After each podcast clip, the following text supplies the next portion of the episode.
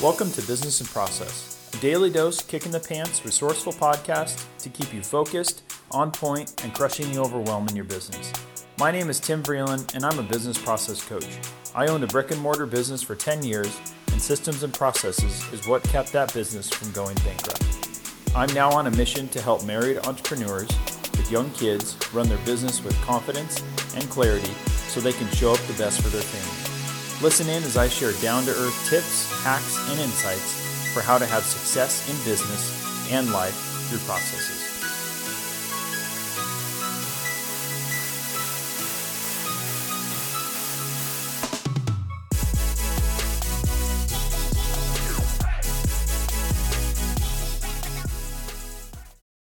What is going on? Welcome to another episode of Business and Process.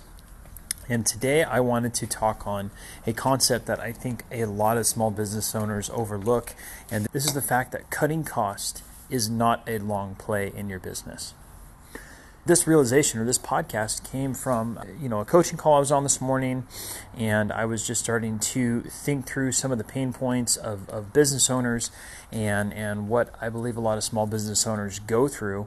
And and one of those things is, on the operation side is is cash management right? Is is managing those profits that you're getting from sales.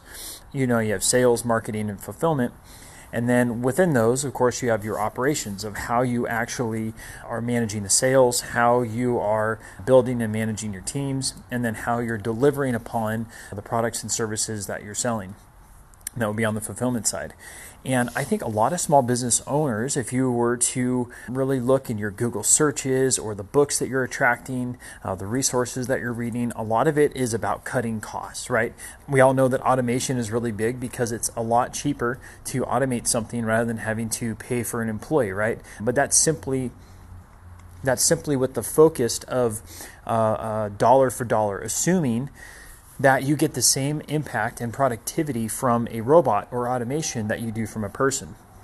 But we know that that's just not the case. There's not a linear comparison that you can extrapolate from the impact from a robot to a person. Now, with artificial intelligence being added to that, that does change the game a little bit, but still, there are nuances and, and things that can come from actually working with people, having people come into your business, and, and there's insights and impact that can happen that just don't happen from automation. But that's not the focus. Automation is not the focus of this episode today.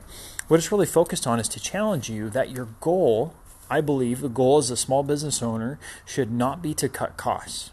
Because in its simplest form, you can only cut costs so far, right? Ultimately, that is zero to actually cut costs. So, no matter where your cost is, you can only bring it down so far.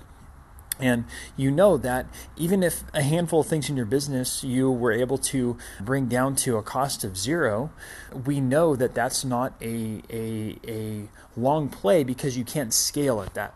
And then you can have something else in your business change because if you're banking on the fact that operationally you're running on you know a fourth of your operations costing you nothing because maybe some sort of incentive or or product or or inventory maybe like blowout inventory that you got a good deal on. You know maybe you know, maybe a business went out of business and, and you bought up all their inventory for a steal of a price, pennies on the dollar. Maybe they even just gave it to you because it was going to cost more for them to uh, pay to have the inventory taken out. You know, we've acquired forklifts and all sorts of tools over the years for the old business that I used to own. And we got great prices on, on some temporary inventory that we had turned around for a profit, but that was just it. It was just a short lived success. I want to take a brief moment to thank you for your listenership. I could not do this without you. But I want to ask is there a burning question that you have, or something that you're going through in your business, in your life that you want answered on this podcast? If so, visit questions.businessprocesspodcast.com. Now let's get back to the episode. So the long play, the focus should be on maximizing your profits. Now, yes, operationally, you don't want to be burning cash. And that was when I first got involved in the tile store that I used to own. My father in law was extremely good at sales, but what kept that business afloat was that he was able to sell a little bit more than the cash they were losing. So they were really on the brink of bankruptcy. But what kept them going is my father was an excellent salesman. You know, he could sell snow to an Eskimo, and that was always what he focused on. That was what he knew. And most small business owners, I would say that even if you wouldn't consider yourself a salesman, you believe in the product and service, hopefully, that you provide to your customers. And you struggle probably with two things. It's probably one, marketing, so attracting new customers to your business, or it's two, operationally effectively and efficiently managing those customers and maximizing the profits that you're getting from those sales. Because at the end of the day, that allows you to have more impact not only on your customers, but just on your community in general. So, high level view, really to kind of summarize things, is I believe a long play strategy should be focused on maximizing profits rather than cutting costs. And that's really because sky's the limit when it comes to maximizing profits because you're reinvesting those profits into new assets in your companies, new strategies, you know, into reaching new customers you know, even operationally, rather than just trying to cut costs, you know, trying to deliver a product or service to the customer, to a particular customer in its cheapest way. You know, what if we were to uh, really know exactly what our profit is, you know, get your operations down to as efficient as possible, but know where the profit is, and then strategically investing those dollars into new systems, new processes to deliver a better customer experience that you then can repurpose over time for new customers. And that can become a sales strategy. Uh, a lot of the back end fulfillment that you develop for your company ultimately can become the front end offer to your customers.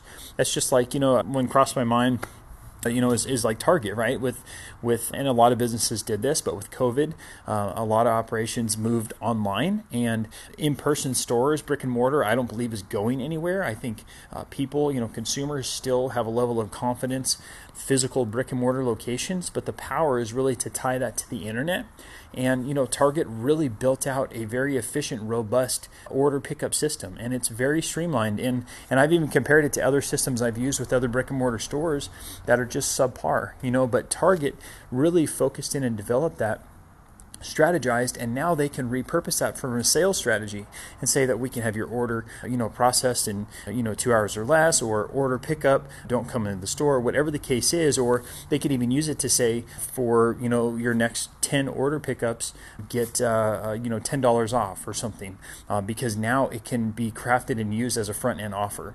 So if you're struggling struggling also with new sales and you find yourself just discounting your products and services which is typically what most small business business owners do, then really I would challenge focusing on strategizing your back end operations and fulfillment will bring some level of clarity to what to sell or how to sell uh, to new customers. So I hope something I said met you where you're at, but I just wanted to come on because this concept of cutting cost really just uh, it was just like a like a knife someone was twisting to me you know this concept it came to my mind and I was like I remember when I first got involved in business, that was that was my focus was to really just cut costs, save every penny, save every penny, and then it got me to a point to where I couldn't go any lower. I couldn't go any lower, and and and I couldn't do anything else with it because I had saved every dollar and penny I could think of in the business. And then something switched in me, and and I had this aha moment, you know, years into the business to say, you know, I think it's more about reinvesting the profits that we're getting, the money that we're saving. You know, don't just keep it in the bank, and really be intentional and purposeful with that. So again, like I said, I hope something I said met you where you're at. I thank you so much, and I hope you have a blessed day. Thank you so much for making it all the way to the end. Your future self will thank you as you become a better entrepreneur, parent, and spouse. For a list of resources that I use to keep my business out of bankruptcy, as well as a free tool that I created to help you crush the overwhelm in your business, visit businessprocesspodcast.com.